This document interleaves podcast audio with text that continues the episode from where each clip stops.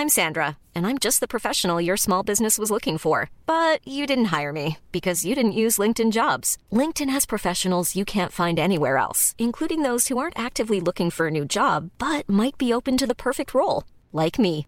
In a given month, over 70% of LinkedIn users don't visit other leading job sites. So if you're not looking on LinkedIn, you'll miss out on great candidates like Sandra. Start hiring professionals like a professional. Post your free job on linkedin.com/people today. Vox Polony.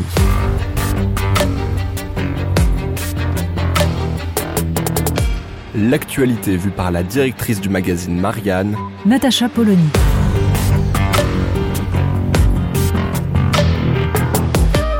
Vox Polony. Une fierté. C'est ainsi qu'Emmanuel Macron a qualifié le résultat du référendum en Nouvelle-Calédonie. Alors une fierté, c'est peut-être un petit peu présomptueux, c'est même totalement aberrant quand on regarde les résultats de ce référendum. D'accord, 96% de non à l'indépendance, 96% de gens qui ont dit qu'ils voulaient rester français. Oui, sauf qu'il y a eu 43% de participation. 43%. Évidemment, du fait de l'appel au boycott des indépendantistes, c'est-à-dire que ceux qui n'étaient pas pour rester dans la République française ne sont pas venus, tout simplement. Alors, ça ne veut pas dire que les 43% qui ont voté constituent la totalité de ceux qui veulent rester français et qu'il y aurait donc tout le reste pour souhaiter l'indépendance. Ce n'est pas cela non plus. Ça veut tout simplement dire que ce référendum ne signifie rien. Et c'est bien le problème, c'est que ce référendum n'est pas l'aboutissement du processus décidé par les accords de Matignon. Il ne fonctionne pas. Les indépendantistes ont réussi à flinguer ce processus en perturbant le jeu démocratique. Et donc, on repart à zéro. Pourquoi? Parce qu'on ne peut pas faire comme si euh, ce référendum avait un sens. On ne peut pas faire comme si les indépendantistes n'avaient qu'à se déplacer et que donc tout le monde a dit bravo au fait de rester français. Ça ne marche pas comme ça dans la mesure où justement une part immense de ceux qui sont pour l'indépendance vont considérer qu'ils doivent continuer la lutte sous quelque forme que ce soit. Alors, la question est vertigineuse. Pourquoi? Parce qu'elle pose en fait le problème de l'usage du référendum, de son sens même. On a tendance à penser que le référendum, c'est la meilleure manière de répondre à une question, faire intervenir ce qu'on appelle la volonté populaire à travers l'expression majoritaire. Alors pourquoi ça ne marche pas? Bien sûr, il y a la malhonnêteté intellectuelle des indépendantistes qui sentaient qu'ils allaient perdre ce référendum et qui donc décident d'en tuer toute représentativité. Mais en fait, les choses sont un petit peu plus complexes. Pensons par exemple au référendum organisé par les indépendantistes catalans, référendum déclaré illégal en 2017 par la Cour constitutionnelle espagnole. Ce référendum, passons sur son illégalité supposée. Ce n'est pas le problème. Ce référendum donne là aussi 90% de oui à l'indépendance, mais avec 42% de votants. Il ne signifie donc rien. Ceux qui étaient contre l'indépendance ne sont pas venus voter. Est-ce que pour autant ça signifie que ce référendum était nul et non avenu? Non.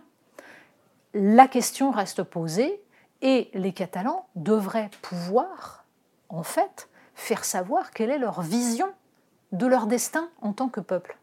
Oui, mais dans ces cas-là, c'est quoi le quorum?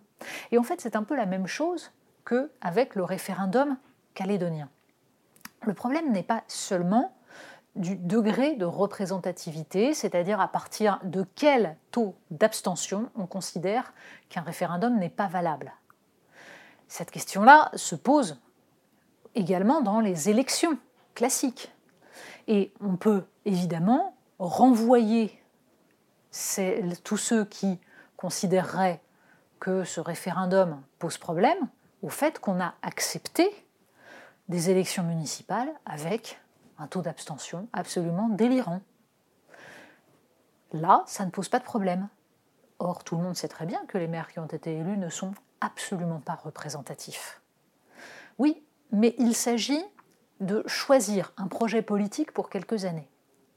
Donc, évidemment, il faudrait, à partir d'un certain degré d'abstention, considérer que des élections sont nulles et non avenues.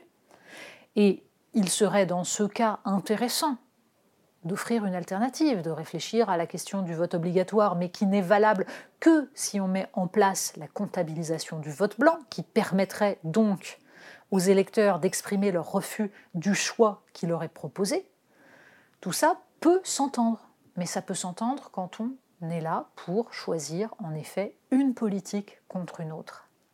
En fait, tout le problème, c'est quand on utilise un référendum pour décider de ce qui relève de l'existence même d'un peuple et de sa capacité à former une communauté nationale ou une entité spécifique au sein de la communauté nationale.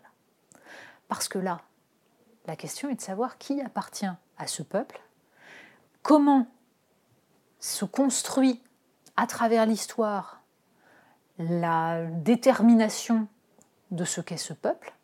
Et c'est bien là où on retrouve à la fois le problème catalan, le problème kanak, le problème écossais.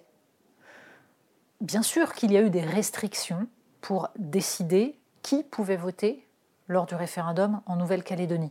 Il ne s'agissait pas de faire venir de France des gens qui auraient pu voter juste parce qu'ils habitaient en Nouvelle-Calédonie depuis deux mois. En revanche, le problème néo-calédonien est en fait la conséquence d'un processus de colonisation qui n'a pas été purgé.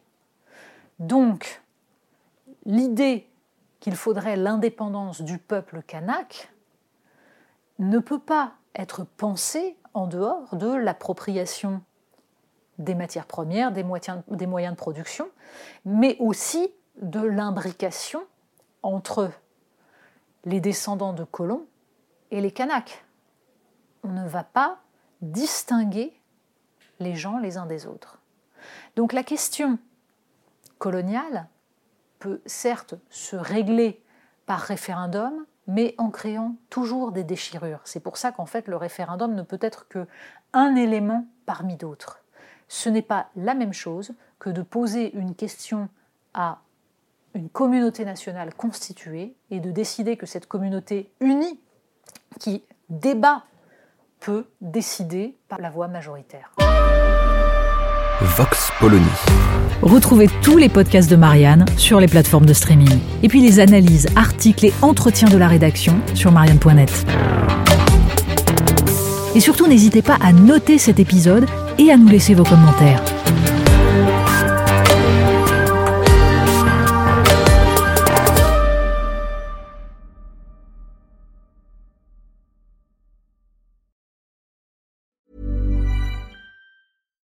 When you make decisions for your company, you look for the no-brainers. And if you have a lot of mailing to do, stamps.com is the ultimate no-brainer. It streamlines your processes to make your business more efficient, which makes you less busy.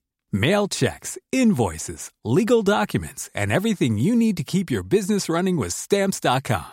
Seamlessly connect with every major marketplace and shopping cart Schedule package pickups and see your cheapest and fastest shipping options from different carriers with rates up to 89% off USPS and UPS rates. And with the stamps.com mobile app, you can take care of mailing and shipping wherever you are. Make the same no-brainer decision as over 1 million other businesses with stamps.com. Sign up with code program for a 4-week trial plus free postage and a free digital scale. No long-term commitments or contracts. That's stamps.com. Code program.